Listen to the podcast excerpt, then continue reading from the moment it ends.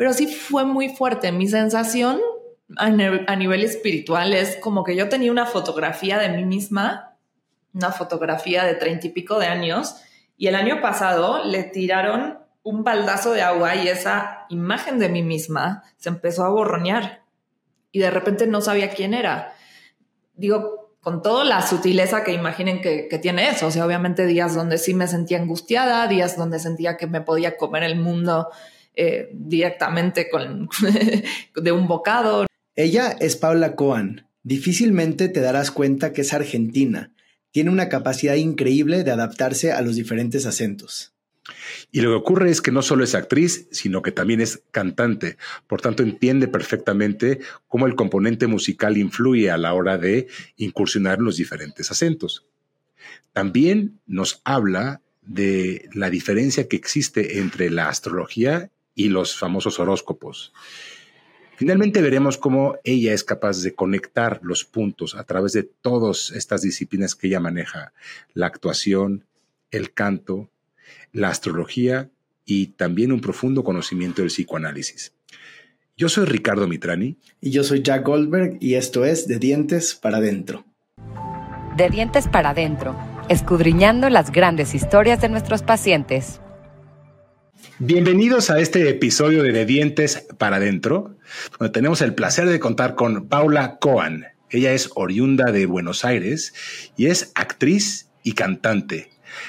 Eh, actualmente se encuentra como parte del elenco de una muy simpática obra de teatro que se llama Hugo, Paco y José Luis, eh, que se presenta en el Teatro Libanés. Acabamos de estar y la verdad tenemos que recomendarla muchísimo.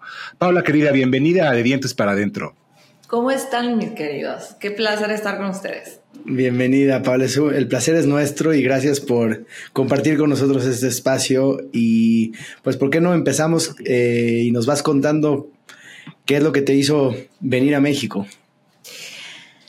Híjole, eh, ¿qué me hizo venir a México? Pues eh, fue una decisión en conjunto con, mi marido de no, tenemos papeles, pues marido, este, y él es cocinero, es chef y tenía una gran oportunidad de abrir su restaurante en, pues, en algunos sitios del mundo. Y cuando él me empieza a decir esas posibilidades, yo le dije, o sea, no hay manera, güey, que me lleves a Miami, no hay manera. Eh, y cuando me menciona México, la verdad es que estoy completamente enamorada de su país.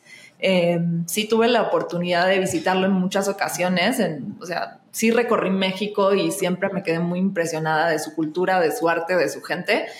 Y pues este país sí me daba la chance de, de, poder continuar con mi carrera, ¿no? De no tener que de alguna manera perder la identidad y lo que yo estudié y de lo que vengo trabajando y poder expandir esto eh, en un país tan precioso. Entonces, creo que desde ese lado México fue la mejor opción.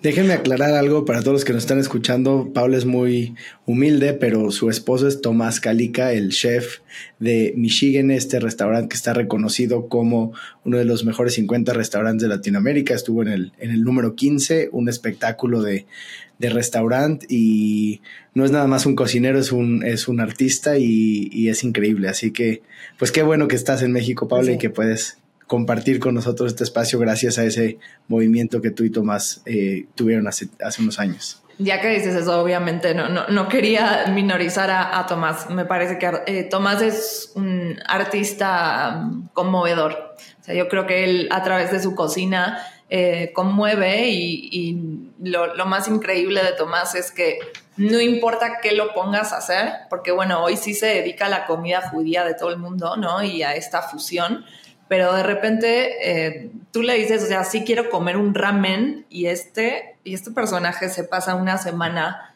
practicando ese ramen y, es el mejor ramen que comiste en tu vida. Entonces, ¿Nos podrías explicar a qué se refieren con comida judía y en qué consiste el concepto? Es el, o sea, eh, la comida judía es el mapa culinario más grande de casi de todo el mundo. Entonces, lo que hace Tomás, luego de haber vivido pues, 10 años en Israel y con mucha cultura desde su niñez, él reúne las recetas de las abuelas y hace su propia interpretación de todo eso. Entonces, es una comida de autor. Sí, sí te vas a sentar ahí y si tienes un origen judío te vas a sentir muy identificado, pero también te vas a sentir muy revolucionado. Entonces, eh, es súper de autor lo que hace y, y es exquisito. Cuando, cuando hablas de, la capacidad artística que tiene Tomás de poder ir de una cocina a la otra, pienso que tú eres un poco su analogía eh, como actriz, que aunque no lo crean los que estamos este, escuchando esto, Paula es argentina y está hablando con un acento súper mexicano. Es, es, difícil ser capaces de, de sentir ese acento que generalmente es tan, tan claro de identificar. Eh, no es la norma que un argentino pueda despojarse del acento argentino y que hable este mexicano que me imagino que para ti es un acento muy marcado, para nosotros parecería como es neutro, pero no es neutro. Entonces, háblame de eso. Cuando yo llegué a este país. Y pero en argentino, en argentino. Sí, sí, sí, en argentino. Cuando yo llegué a este país. Eso. Y lo voy a, voy a empezar en argentino y después me voy a terminar en el neutro. Cuando llegué a este país y tuve la suerte eh, grandiosa de cruzarme con Jorge Mondragón, me dice, oye, chica, o sea, te quitas este pinche acento argentino, no vas a trabajar en tu puta vida. o sea, sí vas a trabajar, me dice, pero de Argentina. Yo me quedé así y le dije, ok, pásame todos los teléfonos y me puse a estudiar y a estudiar y a darle, a darle, porque sí, Ricardo, es completamente diferente. No es solo una manera de colocar la voz, de, de cómo ustedes dicen yo y nosotros decimos yo, sino también es una idiosincrasia diferente. A la hora de hablar, yo tengo que pensar en mexicano, no puedo pensar en argentino. Es completamente diferente. Entonces, tengo la, ley de que cuando tengo un mexicano enfrente, al menos uno, yo ya tengo que platicar en el otro para practicar. Pero si tienes un mexicano y un argentino, ¿cómo, cómo está este diálogo interno que dice a, quién le hablo? Eh, al mexicano. Muy mexicano. Para, para, los que nos están escuchando, Jorge Mondragón es socio de Cori Crespo, que estuvo con nosotros en el podcast en el episodio 29. Ellos son socios en Colors, que es esta agencia de talento de las más reconocidas y, y famosas en México. Y pues, como dices, Jorge es, es, una gran persona, mejor conocido como Mondra, y pues muy, muy peculiar.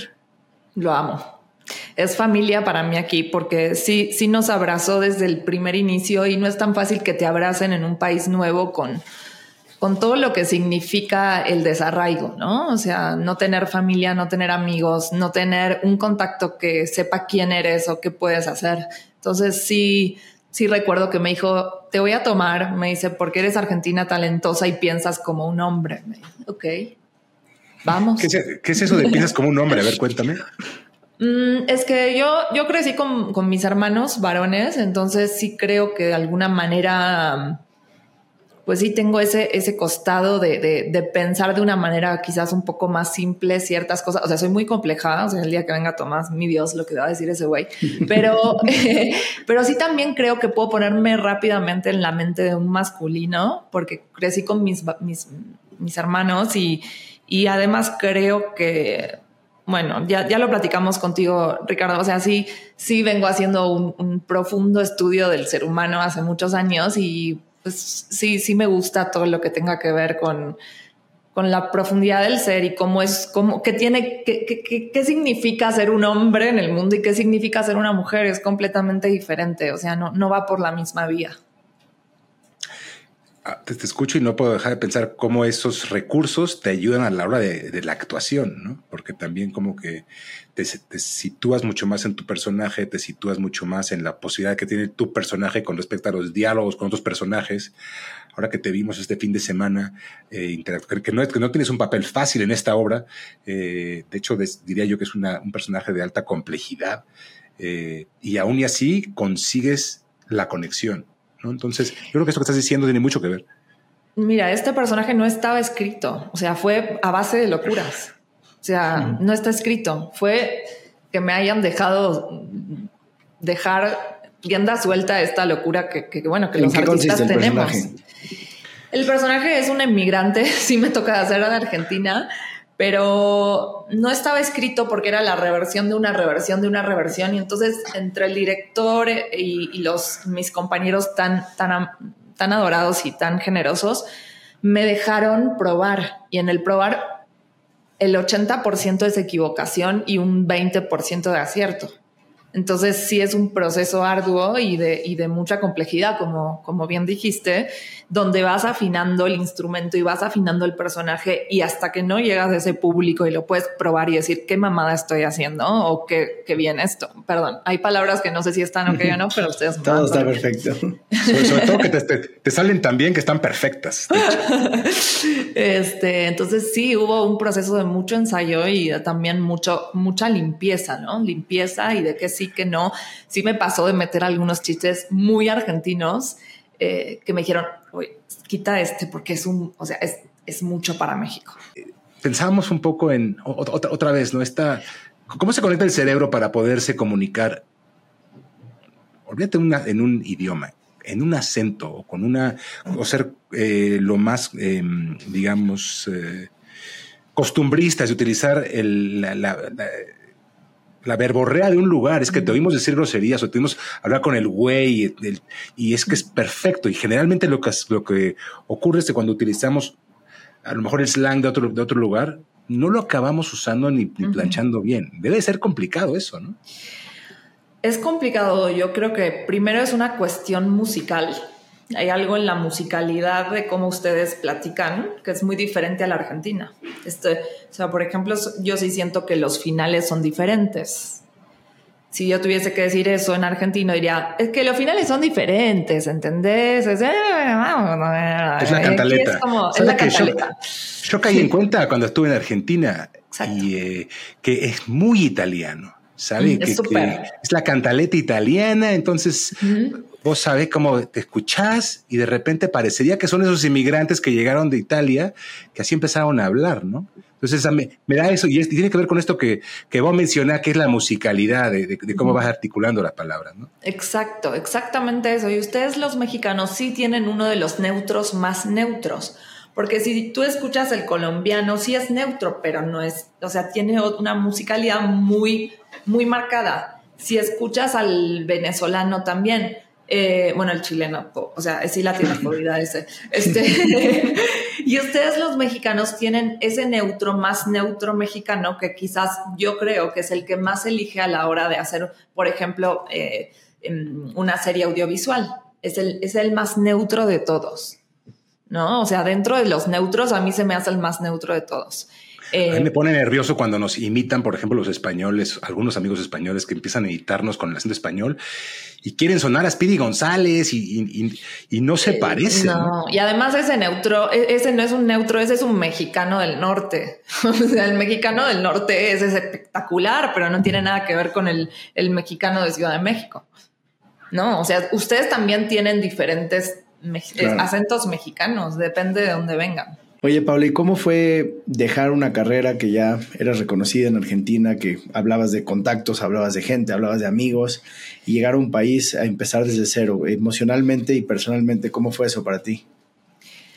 Y para mí fue muy fuerte porque primero que llegamos aquí con mi niña, de, nuestra niña de 10 meses, entonces también tenía un doble desafío eh, esto, pero sí fue muy fuerte. Mi sensación a, nivel espiritual es como que yo tenía una fotografía de mí misma, una fotografía de treinta y pico de años, y el año pasado le tiraron un baldazo de agua y esa imagen de mí misma se empezó a borronear y de repente no sabía quién era.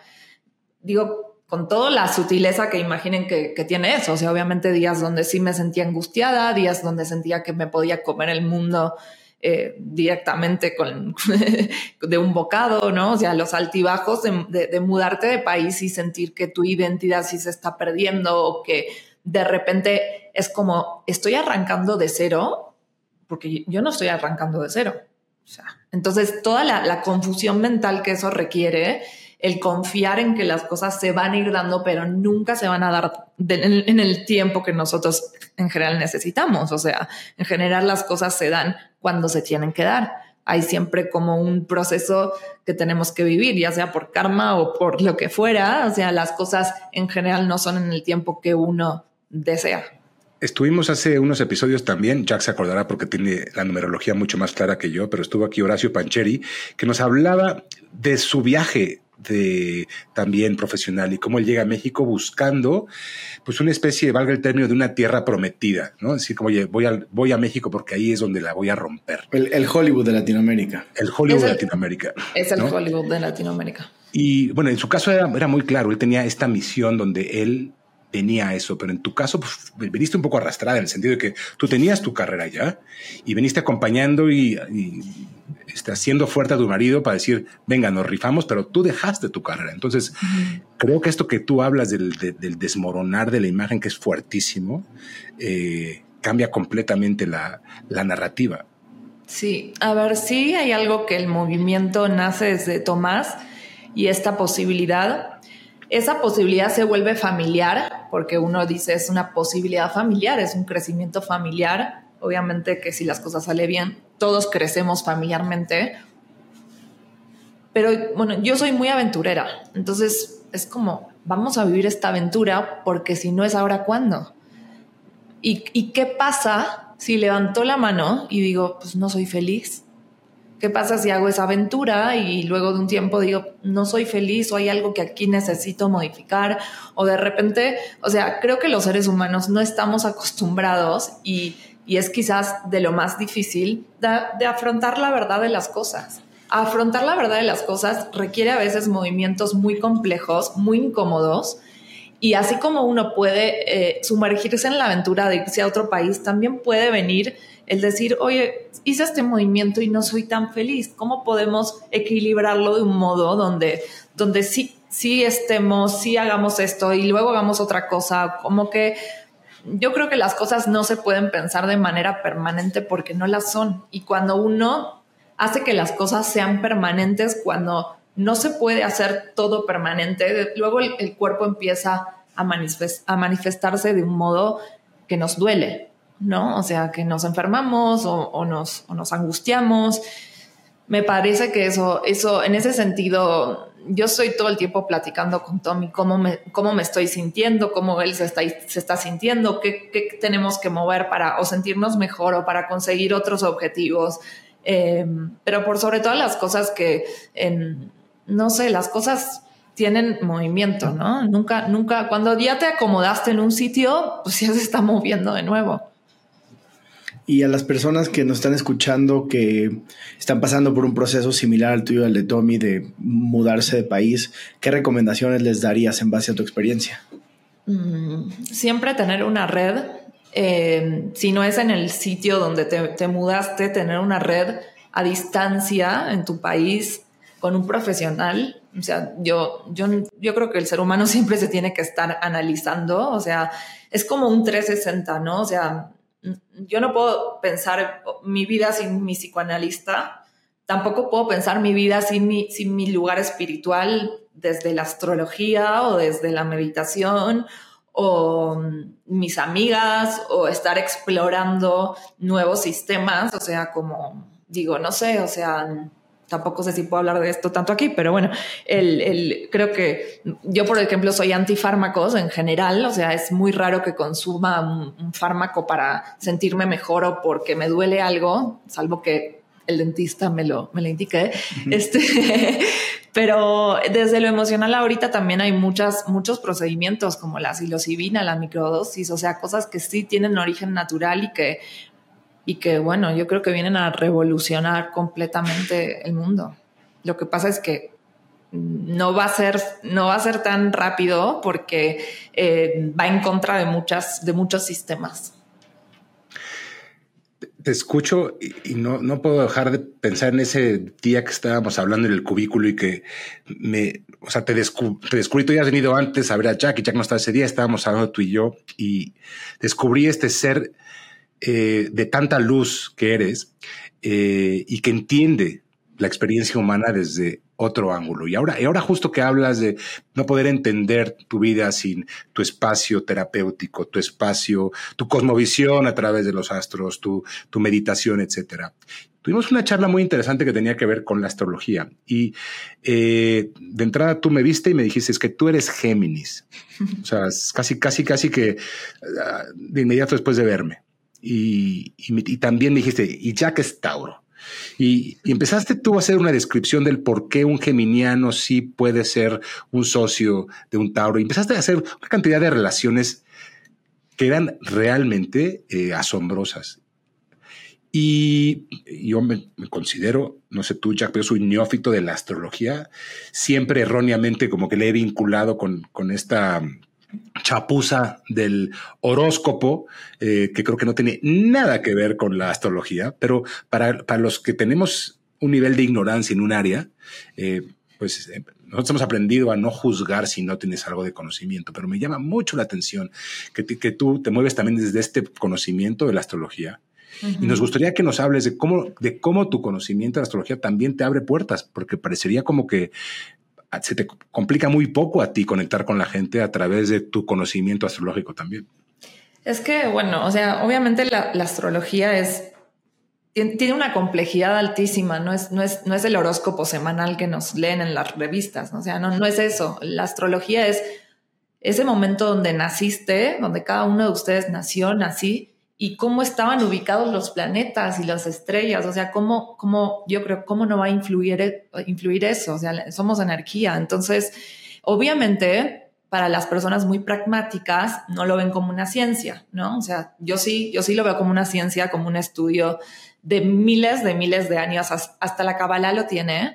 Y, y, la verdad es que sí fue un llamado que yo tuve hace muchos años, desde muy pequeña, este interés por la astrología y que me acompañó a lo largo de la vida casi como una herramienta de, de como una lectura del ser humano que tengo enfrente. Si bien soy muy perceptiva y creo que, como bien dice mi carta, o sea, cómo están ubicados mis planetas, yo tengo como una antena, una antena con, con el otro y de leer como si fuese una radiografía sí me ayudó como a entablar relaciones y, ver por dónde entablar esas relaciones. Cuando yo sé que estoy delante de un geminiano o de un taurino eh, o de un leonino, como me pasó con Mondra, yo ya sé cuál es la energía inicial con la que estoy conviviendo. Luego es mucho más profundo porque ustedes tienen sus ascendentes, su luna, mm, pues no sé, su Plutón, o sea, son miles de cosas, pero sí obviamente hay una energía inicial que rige a ese ser humano. Eh, en este caso Tauro, Géminis, Sagitario. Entonces, eso sí me da una información ya de con qué energía estoy ahí eh, eh, conviviendo y compartiendo. Y mm, yo creo que la astrología es no solo para uno, sino también para, para los vínculos importantes como los, como los hijos. Sea, yo, yo parí a mi hija literal y en el momento que llegué a la habitación dije, denme esa carta natal, necesito saber de qué se trata esto. este, y, y, todos los años estoy haciendo una consulta con mi astrólogo de, de cabecera para ver cómo, cómo llevar a esta criatura, porque, porque esa carta me habla de, de, de las cosas de, la, de, los fuertes, de los positivos y de los negativos, porque todos tenemos eso. Entonces, ¿cómo puedo yo ayudarla como mamá a desarrollarse mejor en este mundo? O sea, además la luna que nosotros tenemos, nosotros tenemos un signo, luego tenemos la luna y tenemos el ascendente. Esa luna es nuestra mamá. Esa luna es, es, es, es lo que nos dio la es como la madre.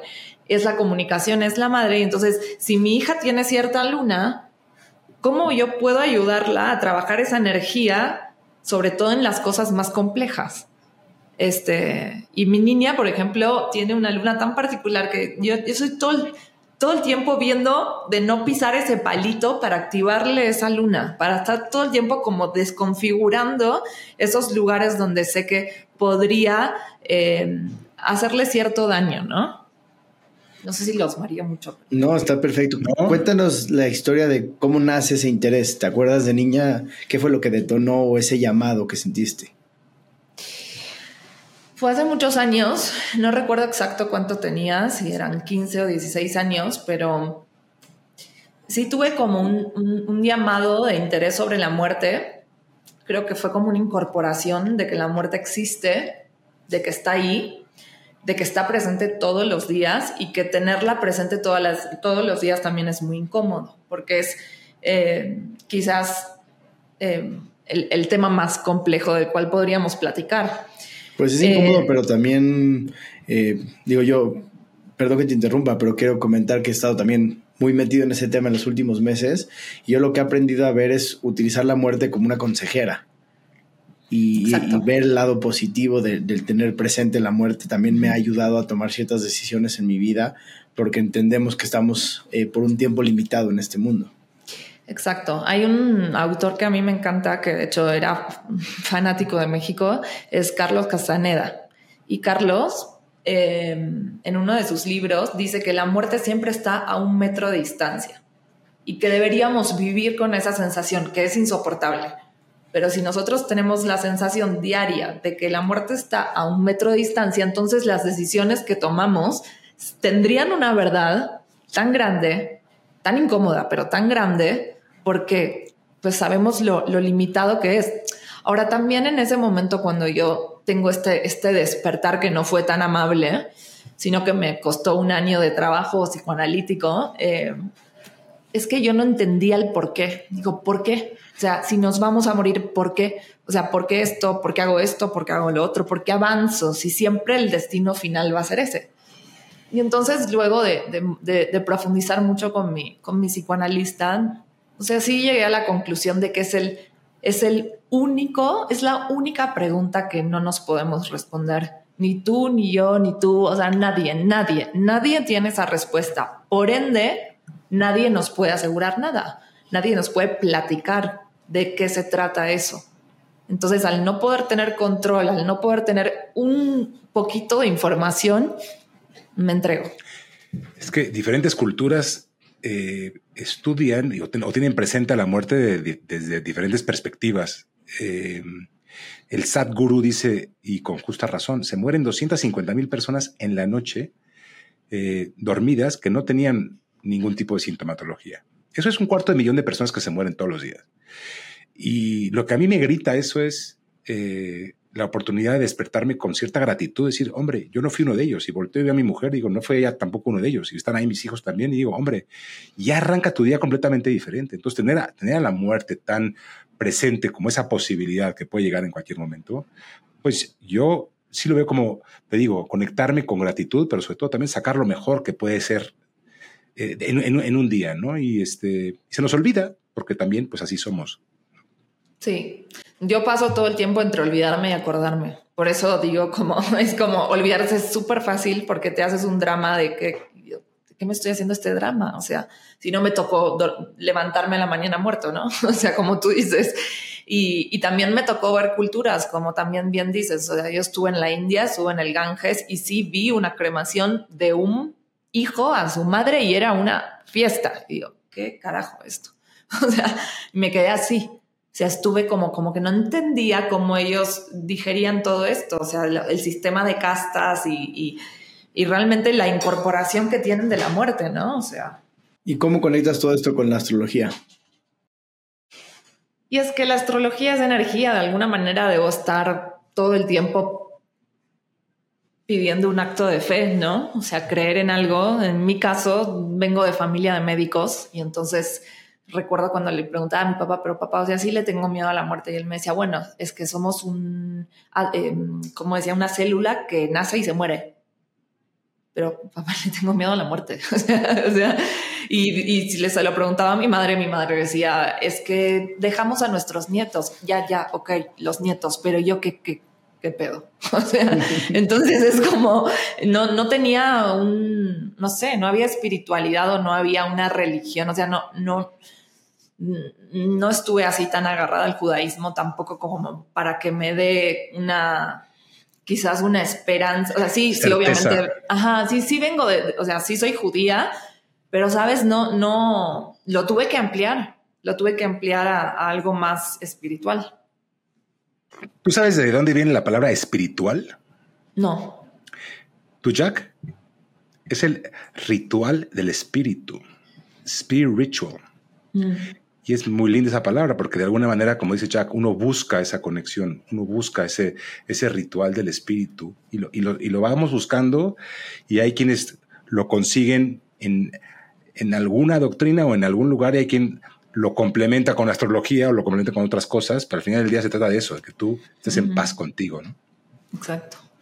Yo, yo, quisiera preguntarte algo y hay una mezcla entre qué es astrología y horóscopo, ¿no? Y me encantaría que nos aclares la diferencia, pero esto que escuchamos todos los días, ¿no? De hoy vas a tener un gran día porque Tauro y porque Marte está en retrógrada y la luna tal, y entonces hoy vas a poder encontrar el amor.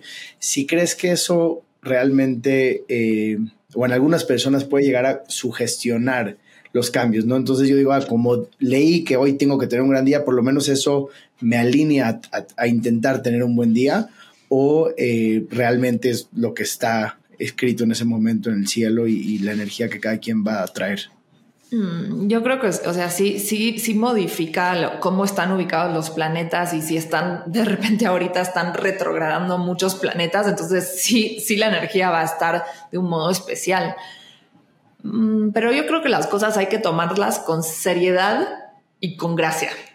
¿no? Entonces, la seriedad es especificarse en lo que uno tenga ganas de especificarse. O sea, no tengo que ser astróloga, pero sí tengo que interiorizarme de manera específica para no tomarlo de manera liviana y para que esa información verdaderamente sea de calidad.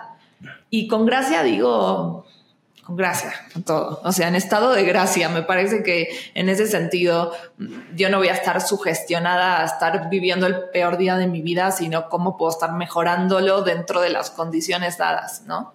Me gusta mucho ese término que, usas, que no lo conocía. Hay que especificarse. O sea, todos entendemos que es la palabra especificar especificado, pero especificar nos quiere decir como que parecería como que tenemos que ser mucho más puntuales hacia una búsqueda un poco más precisa y no nada más divagar en lo más superficial, sino que entrar un poco más profundo.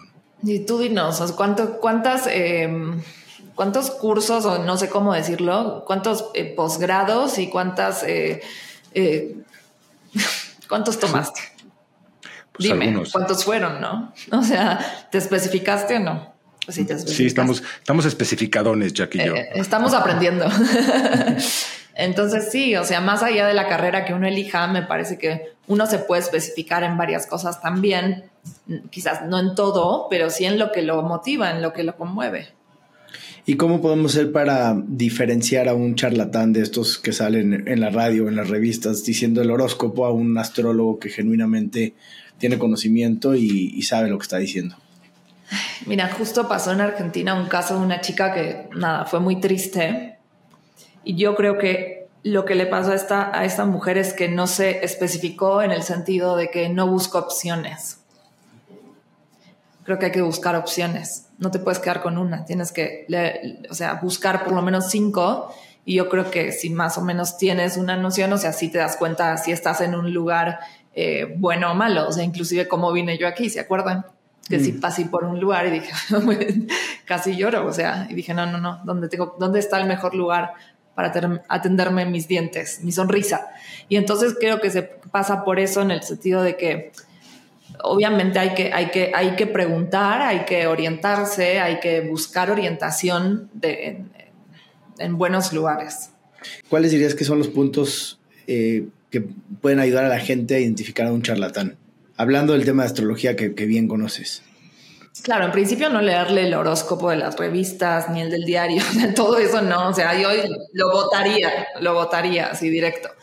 Y luego, eh, pues sí, hay, hay que ver qué, eh, cómo es en México, pero sí en Argentina de repente tienes quienes son egresados de la materia, ¿no? Quienes estudiaron, quienes tienen un título, quienes, eh, lugares muy profesionales de donde emergieron estos, estos astrólogos. Yo creo que aquí también hay, o sea, seguro. Entonces, si de repente si quieres ir a un lugar donde alguien te recomiende, o sea, quizás ir a sitios donde ya sabes que sí estudió alguien.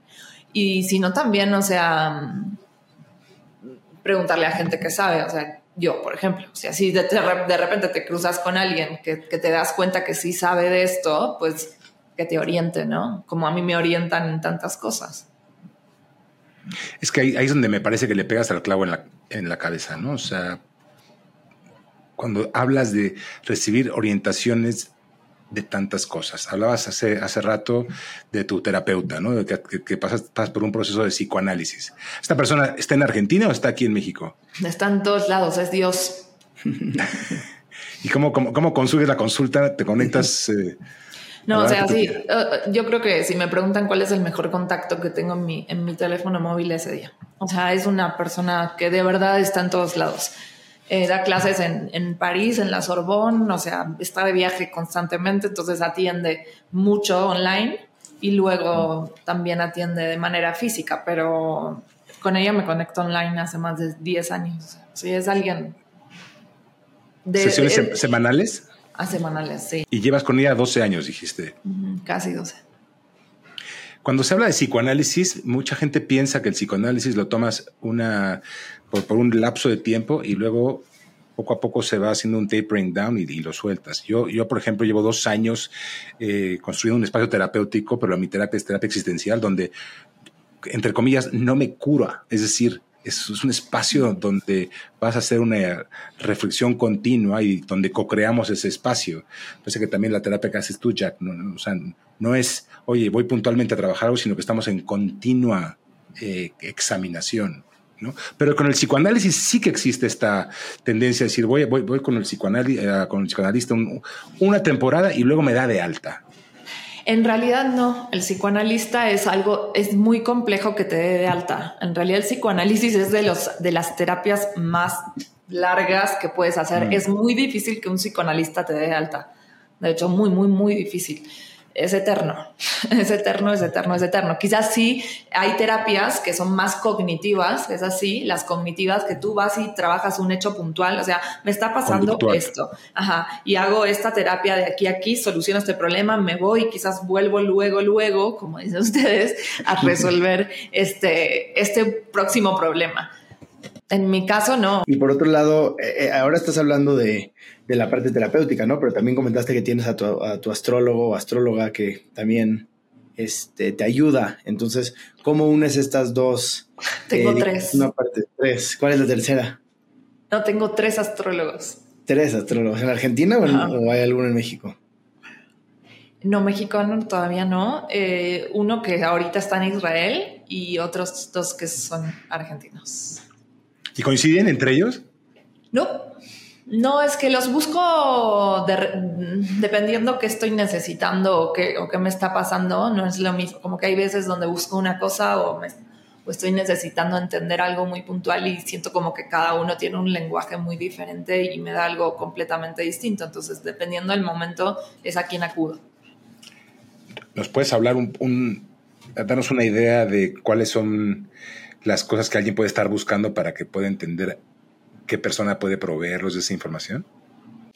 Por ejemplo, eh, una la busqué en un momento porque estaba estudiando la carta de mi niña y sí veía que había unos planetas como un poco confusos y muy, muy psíquicos y muy profundos. Y me pareció que esta persona tenía una manera de de expresar esto de manera muy liviana, porque ya era pesado el tema en sí. Entonces ella tenía este esta, manera tan liviana, tan suave de, de, convertir lo complejo en algo simple y hasta como una virtud. Y entonces la fui a buscar porque como sí me angustiaba, porque se trataba de mi hija, y me producía mucho temor cierta, ciertos planetas y la complejidad que eso traía, ella como que me dijo, oye, no es como tú lo piensas, o sea, es como mucho más suave, eh, mi hija tiene una carta muy espiritual, entonces ya lo, ya lo sé y, es como que va a ser una persona muy sensible y muy conectada con el, con el otro. Entonces, eh, yo tenía miedo que ella chupe toda esa energía y como, y, sí, me, y sí me angustié. Y entonces ella me, me, habló como de un don y no de, un, de, algo, de algo complejo.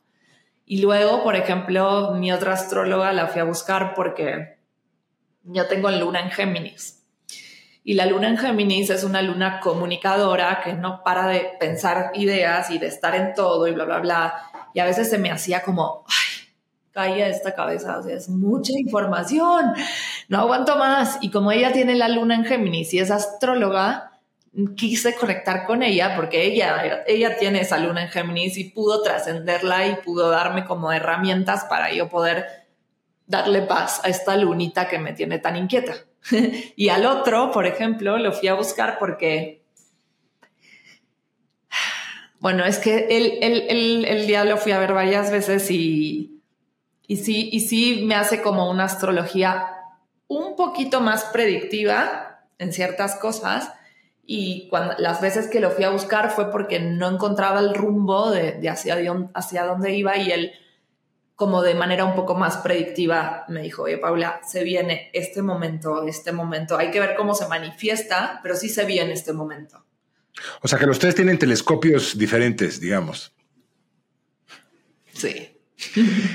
Pues a mí me gustaría eh, preguntarte, eh, desde luego que no somos una cosa o somos otra, y tú nos has enseñado durante todo este espacio que podemos ser muchas cosas. Entonces tú eres actriz, pero eres cantante pero eres argentina, pero llegas acá y puedes ser capaz de diluir completamente el acento para conectar con la gente en México. Pero tienes una base de conocimientos profundos en astrología, pero también llevas un espacio terapéutico de 12 años. Eh, entonces, todo esto que es Paula, toda esta riqueza que, vive adentro de ti, si te pidiéramos que a la gente que nos está escuchando les, le hagas una recomendación eh, que pudiera servirles como una especie de manual operativo eh, de, oigan, pues estos son los hacks de vida que yo he aprendido. ¿Qué, ¿Qué, te viene a la cabeza? Bueno, yo creo que estamos viviendo un mundo muy particular y cada vez va a estar peor.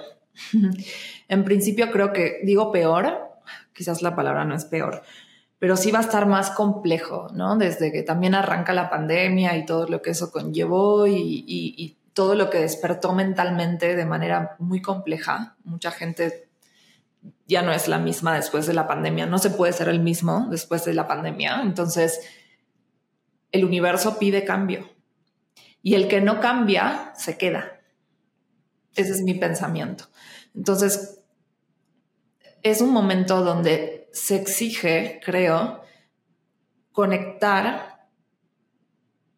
Eh, quizás con los lugares más incómodos, porque esa incomodidad nos lleva a eh, lo verdadero, ¿cómo decirlo? Pero em, es que no es para todos, tampoco creo que sea así, o sea, yo creo que, que que, se viene un mundo cada vez más complejo, cada vez más profundo y que, y que, y que es una exigencia trabajar a uno mismo con lo que a uno le, resuene, ¿no? O sea, pero ya, ya el, el, estar, digo, bien, el estar desconectados, el estar sumergidos en lo que va a ser la inteligencia artificial, o sea, si no hay un sustento, si no hay una base de, de mucha fortaleza interna, de, de, de ir hacia ese esos huequitos más profundos del alma y reparar lo que hay que reparar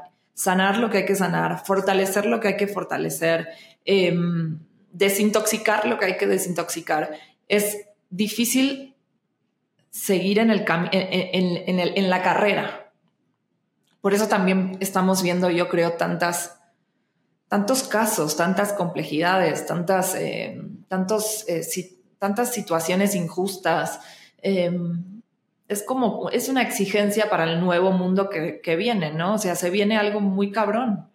Y sobre todo lo trae así abanderado la inteligencia artificial. O sea, vamos a quedar en un mundo muy, muy vacío de alma si no conectamos con el alma.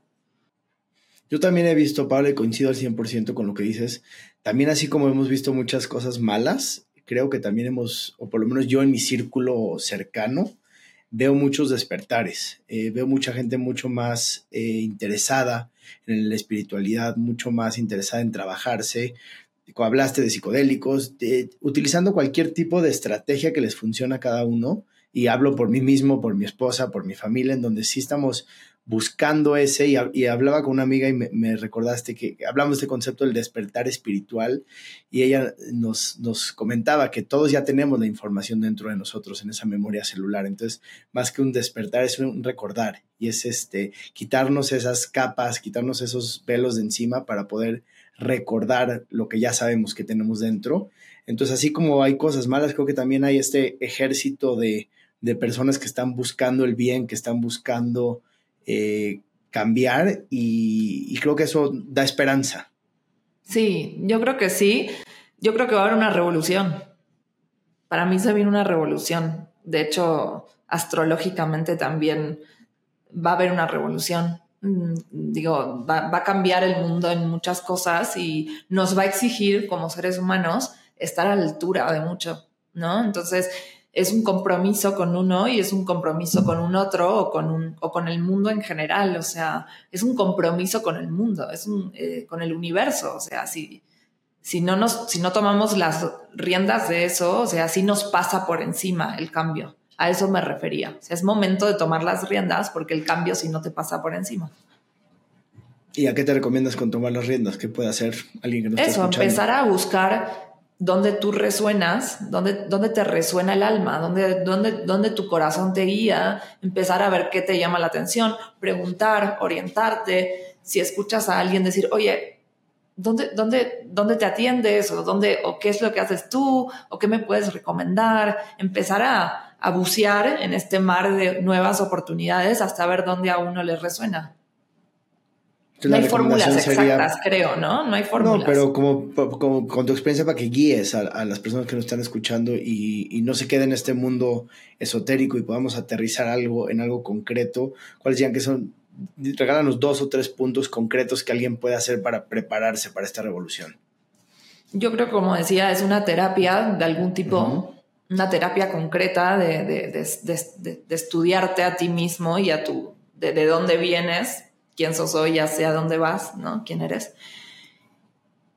Después creo que hay un camino espiritual, digo, una conexión con la energía que, puede ser a través de la astrología, de la meditación, de la respiración, de, la, de las ceremonias, de, hay muchas. Y luego mm, limpiar, eh, limpiar la agenda, mucho, limpiar mucho la agenda realmente hacer una limpieza profunda de quiénes son los seres humanos que resuenan contigo y los que no, darles un abrazo simbólico y no rodearte de gente. Creo que también lo hablamos contigo, Ricardo. O sea, en mi vida, solo quien sume. El que resta y empata, out. Lo digo bien, no lo digo mal. Quien sume. Es poco el tiempo para invertirlo en personas que no me sumen y a quien yo no sume. Lo único que eh, agregaría yo es eh, que siempre hay esta buena voluntad cuando uno eh, hace lo propio por conectar con alguien, que también uno tenga las ganas de sumar, porque al final del día existe esta química y este, este namaste que dicen en la India, es, te veo, o sea, me veo reflejado en tus ojos y suma a quien tú también le das esas posibilidades. Entonces, yo sí creo que depende mucho de nosotros que el de enfrente pueda sumar en muchas, en, muchas instancias, ¿no? Sí, y que alguien, con, alguien, con, tu vibra y tu, buena onda, es muy fácil que tú hagas sentir a la gente como eh, eh, especial y pues con ganas de que sume. Sí, creo, es un, es un trabajo de a dos, pero también creo que es sano entender que a veces un vínculo tiene un ciclo este, y ese vínculo, y este quizás es un comentario eh, políticamente no correcto, pero los vínculos no son eh, una exigencia para mí. Ni el de mi mamá, ni el de mi papá, ni el de mi hermano, ni el de mis amigos, ni el de mi pareja, el de mi hija sí. Pero si hay algún vínculo que no, no me hace eh, bien, pues tampoco está mal revisarlo y para mí es decir, en este momento no. En este momento preferiría no. Pues eh, es un buen momento para, para cerrar. Eh, creo que este ha sido un episodio lleno de sabiduría. Eh, que, se conecta desde ancestralmente, pasamos por los astros, pasamos por el psicoanálisis, pasamos por las ganas de conectar con un público desde un espacio, de una energía artística y creativa. Y todo esto confluye en un ser humano espectacular eh, y, que nos da un placer enorme eh, que nos hayas regalado un poco de tu tiempo. Nos encanta verte aquí en la clínica, nos encantó eh, estar contigo en tu eh, obra de teatro el fin de semana pasado. Y este, bueno, para la gente que nos, eh, nos esté escuchando, ¿por qué no nos dices, por favor, a dónde te puede buscar, redes sociales? Háblanos un poco de tu, de tu obra para que la gente tenga esta información, por favor. primero solo quiero decir que yo soy solo una mirada subjetiva en el mundo. No me creo dueña de la verdad de nada. Simplemente voy con mi verdad y si esa verdad resuena en un otro, lo abrazo. Pero yo no soy dueña de nada y es completamente subjetivo, o sea, como cada uno de los seres humanos, ¿no? Entonces, a quien pueda ofender o, incomodar, pido disculpas y a quien puedo eh, generar algo positivo y atractivo, me encanta. Eso en primera instancia. Luego estoy en Instagram como arroba Paula Coan. Se escribe K-O-H-A-N. Y pues ahí me buscan. y en la obra estamos con Hugo, Paco y José Luis. Viernes, sábado y domingo, doble función cada día eh, en el Teatro Libanes. Así que los esperamos, se van a reír chingón. Muchas gracias, Paula, por regalarnos todos tus aprendizajes y por compartirnos esto que has aprendido en el camino de la vida y gracias a todos los que nos están escuchando. Este fue un episodio muy especial. Espero que se lleven eh, alguna joya que les pueda ayudar a guiarlos en su camino y recuerden que esto es de dientes para adentro. Cada lunes tenemos un episodio nuevo, así que si les resonó algo del episodio de hoy, compártanlo con su gente cercana para que así pueda llegar nuestro mensaje a más personas y nos vemos el próximo lunes. De dientes para adentro, escudriñando las grandes historias de nuestros pacientes.